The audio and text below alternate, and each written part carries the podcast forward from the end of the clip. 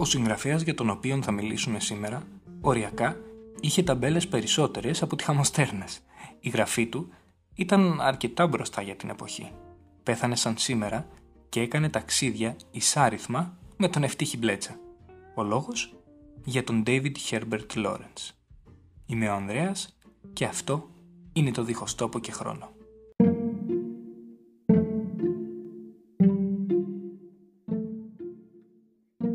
Ο Λόρενς ήταν Άγγλος συγγραφέας και ήταν το τέταρτο παιδί ενός ανθρακορίχου και μιας διευθύντριας σχολείου.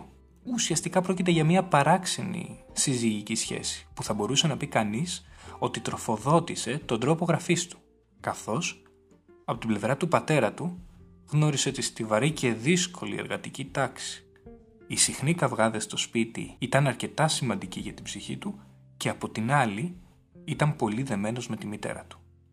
Ο Λόρεντς σε κάποια από τα έργα του παρουσιάζει έναν έντονο προβληματισμό για τις επιπτώσεις και τις συνθήκες της εκβιομηχάνησης. Τα στοιχεία που μπορεί να συναντήσει κάποιος σαν αναγνώστης του είναι η σεξουαλικότητα, η συναισθηματική υγεία, η ζωτικότητα, ο θερμιτισμός και το ένστικτο. Γεννήθηκε το 1885 κοντά στο Νότιγχαμ. Από μικρή ηλικία περιπλανήθηκε στα χωράφια μιας ανοιχτής γεμάτης λόφους περιοχής, ξεκινώντας έτσι μια ας την πούμε διαβίου εκτίμηση του φυσικού κόσμου. Συχνά αναφερόταν σε αυτή την περιοχή ως η χώρα της καρδιάς μου. Πήγε σχολείο στο Νότιγχαμ, σε ένα σχολείο που τώρα έχει το όνομά του, και ήταν ο πρώτος που πήρε υποτροφία. Πρόκειται για μια αμφιλεγόμενη μορφή και ομολογώ πως με δυσκόλεψε. Οι κριτικές που λάμβανε, τόσο για τα έργα του όσο και για τις δημόσιες τοποθετήσεις του, ήταν αντιφατικές, αλλά και τα ίδια τα έργα του ήταν αντιφατικά και αμφιλεγόμενα. Κάποιοι κριτικοί υποστήριξαν ότι ήταν δεξιός, λόγω της γενικά χλιαρής στάσης απέναντι στη δημοκρατία. Ο ίδιος, σε επιστολές, έδειχνε να είναι αντίθετος με τη Γαλλική Επανάσταση και μάλιστα αποκαλούσε ως τριπλό φίδι το σύνθημα της Γαλλικής Επανάστασης. Ο Ράσελ Μπερνάρντ είχε χαρακτηρίσει τον Λόρενς ως τον πρώτο γερμανοφασίστα και ότι είχε αναπτύξει ολόκληρη τη φιλοσοφία του φασισμού πριν καν το σκεφτούν οι πολιτικοί. Παρ' όλα αυτά, ο Λόρενς είχε καταγγείλει ανοιχτά το φασισμό και το σοβιετικό σοσιαλισμό ως εκφοβισμό και μια απλή λατρεία δύναμης. Οριακά τον λες και εις αποστάκια υπέρμαχο της νέα τάξης πραγμάτων παραπέδει τους όρους που πίστευε στα νεφελή. Ε, συγγνώμη. Αυτό είναι από ένα άλλο κείμενο. Ο Λόρενς στο δοκίμιό του Δημοκρατία υποστήριξε ένα νέο είδος δημοκρατίας που όπως έλεγε ο ίδιος κάθε άνδρας και κάθε γυναίκα θα δρούν αυθόρμητα χωρίς να τίθεται κανένα θέμα ισότητας και κανένας δεν θα προσπαθεί να προσδιορίσει την ύπαρξη κάποιου άλλου άνδρα ή κάποιας άλλης γυναίκας. Παράξενα πράγματα. Ακόμη και οι γραφές του για το φεμινισμό είχαν αντιφάσεις. Ενώ στα έργα του δείχνει τις γυναίκες ισχυρές και συχνά είναι οι κεντρικοί χαρακτήρες. Και ενώ ο ίδιος υποστήριζε ότι πρέπει να γίνει επέκταση ψήφου και να ψηφίζουν και οι γυναίκες αλλά και να εργάζονται. Η Κέιτ Μίλετ είχε ισχυριστεί ότι χρησιμοποιεί τους γυναικείους χαρακτήρες για να προωθήσει την ανδρική υπεροχή και μάλιστα στο έργο του «Η γυναίκα που έφυγε με το άλογο» κάπως έτσι βρήκα τον τίτλο υποστήριξε ότι είναι ένας πορνογραφικός σαδιστής, βάζοντας μια γυναίκα να θυσιαστεί για να πάρει ο άνδρας μεγαλύτερη αξία, δόξα και ισχύ. Και μέσα σε όλα τα υπόλοιπα που σας είπα υπάρχει και μία υποψία ομοφιλοφιλίας. Δηλαδή όχι υποψία, επαγγελματίας ήταν ο άνθρωπος. Πάρα πολλά από τα έργα του είχαν απογορευτεί και είχαν λογοκριθεί αρχικά. Η δημοσίευσή τους έγινε πολύ αργότερα. Ένα από τα πιο γνωστά εξ αυτών είναι ο εραστής της Lady Chatterley.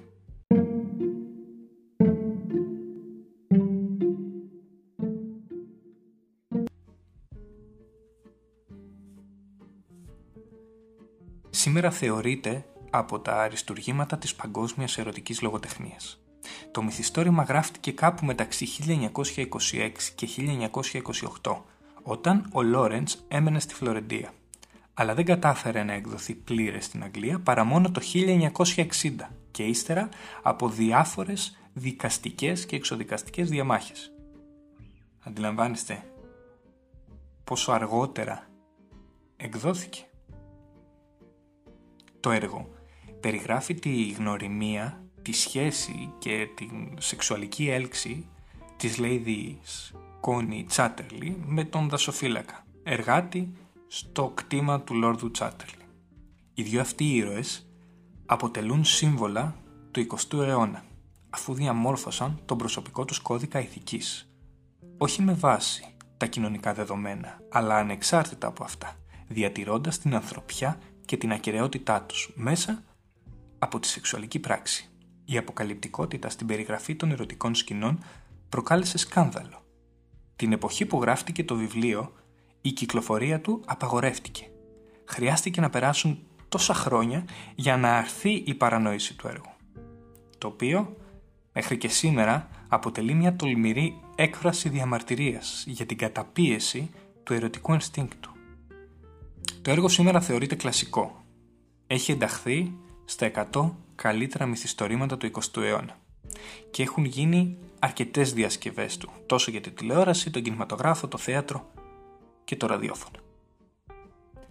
Ένα από τα σημαντικότερα πράγματα που συνέβησαν στη ζωή του Λόρενς ήταν η γνωριμία του και η ερωτική του σύνδεση με τη Γερμανίδα Φρίντα Γκίκλι, το γένος Ριχτχόφεν, Φον Ριχτχόφεν, η οποία ήταν κοινωνικά και ταξικά πολύ ανώτερη του. Ήταν ήδη παντρεμένη και είχε τρία παιδιά. Στην ουσία κλέφτηκαν και έφυγαν στη Γερμανία.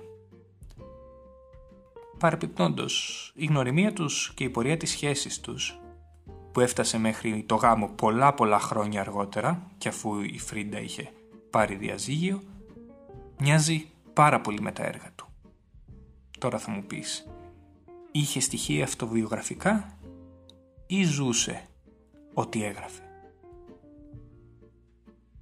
Επίσης, πολύ σημαντικό για τον ίδιο ήταν ο θάνατος της μητέρας του. Το 1917, που συνδυάστηκε με τη δημοσίευση του έργου του «Το Λευκό Παγόνι». Ο ίδιος, μαζί με τη Φρίντα, μετά τον πόλεμο αυτοεξορίστηκαν σε μια πολύ μεγάλη ταξιδιωτική και όχι μόνο περιπλάνηση, που την ονόμασε το άγριο προσκύνημα ή η άγρια περιπλάνηση. Ταξίδεψαν στην Γερμανία, στην Ιταλία, στην Κεϊλάνη, στην Αυστραλία, στο Νέο Μεξικό και το Μεξικό. Εκεί, στο Νέο Μεξικό, είναι που ο Λόρεντς θέλει να τρολάρει όλους τους επικριτές του, καθώς ξεκινά να συζητά την ιδέα της δημιουργίας μιας ουτοπικής κοινότητας. Σε ένα σοσιαλιστή φίλο του στέλνει το εξής. Θέλω να μαζέψω περίπου 20 ψυχές και να φύγω από αυτόν τον κόσμο του πολέμου και των καταληψιών. Και βρήκα μια μικρή απικία όπου δεν θα υπάρχουν χρήματα αλλά ένα είδος κομμουνισμού, όσο χρειάζονται η ζωή και κάποια πραγματική αξιοπρέπεια. Ένα μέρος που μπορεί κανείς να ζήσει απλά, εκτός από αυτόν τον πολιτισμό, με μερικούς άλλους ανθρώπους που είναι επίσης σε ηρεμία, χαρά, ζουν, καταλαβαίνουν και είναι ελεύθεροι το 1925 επέστρεψαν στην Ευρώπη μαζί με τη Φρίντα και εγκαταστάθηκαν στην Ιταλία. Στα τελευταία έργα του Λόρεντς η φροηδική ανάλυση κυριαρχεί, καθώς και η σημασία που αποδίδει ο ίδιος στη σεξουαλική συμπεριφορά. Στο έργο «Ψυχανάλυση και ασυνείδητο», φαντασίωση του ασυνείδητου, πεπισμένος πως η τέχνη ισούται με την αλήθεια, καταγράφει και αναλύει όσα συνέβαλε και εξέφρασε ως λογοτέχνης. Σχετικά με τα πιο θεμελιώδη ζητήματα, το άτομο, την κοινωνία, την ηθική, τον έρωτα, την παιδεία, τη ζωή και τον θάνατο. Πρόκειται για μία κριτική του σύγχρονου κόσμου. Όταν πέθανε, η φήμη του ήταν ενός πορνογράφου που είχε σπαταλήσει πολλά από τα ταλέντα του. Το παράδοξο βέβαια ήταν ότι το δεύτερο μισό της ζωής του Το πέρασε σε ταξίδια, έγραψε ποίηση, ζωγράφησε και έπλασε πολλά μυθιστορήματα που ηθογραφούσε ολόκληρες κοινωνίες με λεξιλόγιο απλό, βατό, κατανοητό και ερωτικό. Μιλούσε και περιέγραφε την ερωτική πράξη ως σύνδεση και ανάγκη. Θα σας διαβάσω και στο τέλος ένα απόσπασμα. Και μην ξεχνάμε ότι όλα αυτά έγιναν ταυτόχρονα και μετά το τέλος του Πρώτου Παγκοσμίου Πολέμου.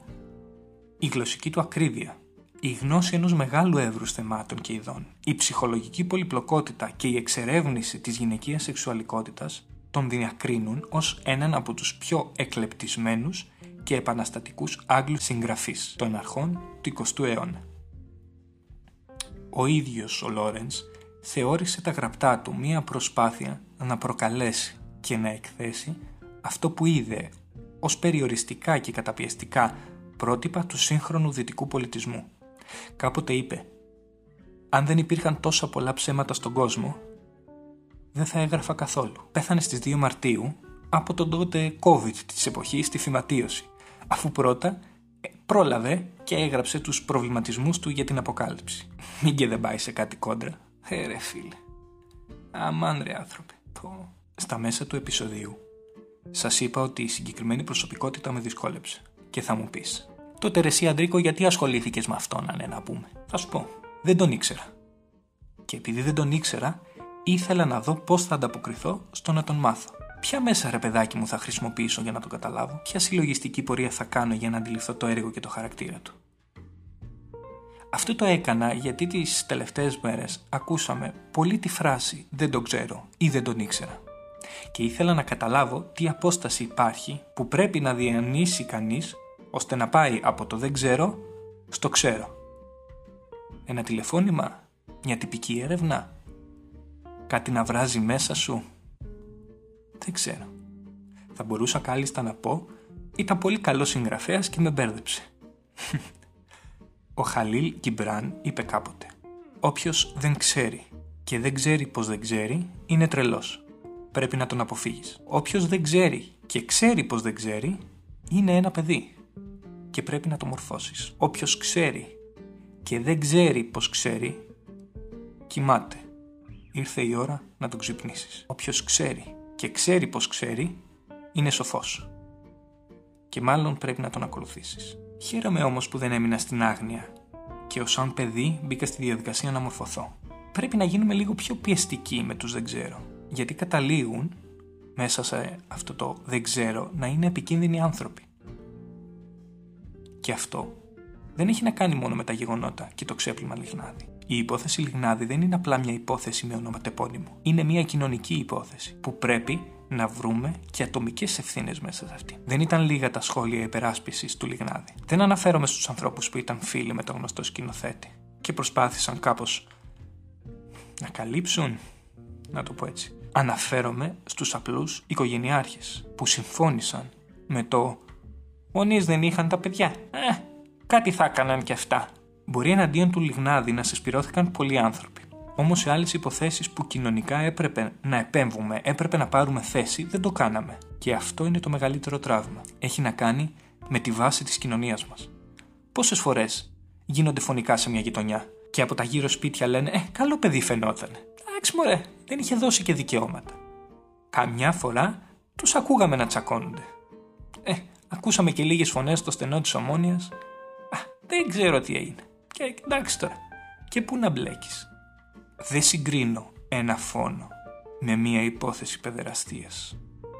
Όμως, αν δεν μιλήσουμε σε αυτά που ας τα πούμε είναι πιο απλά, πώς θα το κάνουμε στα σύνθετα; Και όσο δεν γινόμαστε ενεργά μέλη στην κοινωνία, τόσο οι λιγνάδιδες θα βιάζουν και θα επιβάλλονται από το 1984-85 μέχρι και σήμερα. Γιατί αν γίνουμε ενεργά μέλη, αν ξεκινήσουμε να γνωρίζουμε πράγματα, κανένα κούγια και κανένα σύστημα δεν θα μπορεί να ξεπλύνει τον ένοχο ή τους ενόχους και τα πλυντήριά τους. Προς Θεού, δεν λέω ότι παίρνουμε το φταίξιμο πάνω μας. Η πολιτεία δεν φταίει. Λέω όμως για την απλή καθημερινότητα πριν τα θέματα πάρουν τις επιπτώσεις που παίρνουν. Δεν ξέρω πώς θα ήταν τα πράγματα αν συνέχεια ο Λιγνάδης έβρισκε απέναντί του μια οργανωμένη κοινωνία. Και τώρα η ανάγνωση για να καταλάβετε περίπου το ύφος της, ε, γραφής του Λόρεντς. Θα μπορούσα εύκολα να πω ότι κατουράει το 50 αποχρώσεις του Γκρι. Απέμεινε τελείως ακίνητη, σαν να ήταν βυθισμένη στον ύπνο, σαν να ήταν βυθισμένη σε όνειρο. Κι ύστερα τη διαπέρασε ένα ρίγος, καθώς ένιωσε το χέρι του να την ψηλαφίζει απαλά, μα παρόλα αυτά με έναν τρόπο παράξενο και επίμονα αδέξι μέσα από τα ρούχα της. Της έβγαλε το λεπτό μεταξύνιο φορεμά τη, αργά, προσεκτικά, μέχρι που το κατέβασε τελείως και το τράβηξε από τα πόδια της. Τρέμοντας από ανίποτη ειδονή, άγγιξε τη ζεστή και απαλή σάρκα της, ακουμπώντας σε μια στιγμή τα χείλη του στον αφαλό της για να τον φιλήσει. Χωρίς να μπορεί να αντισταθεί, μπήκε μέσα της αμέσως για να βρει τη γαλήνη στο τρυφερό, ακίνητο κορμί της. Ήταν η στιγμή της πιο πλέριας γαλήνης για αυτόν, η στιγμή που έμπαινε στο σώμα της γυναίκας. Δεν τον κερατούκλι. Βγάζει γούστο ο Λόρενς. Thank you.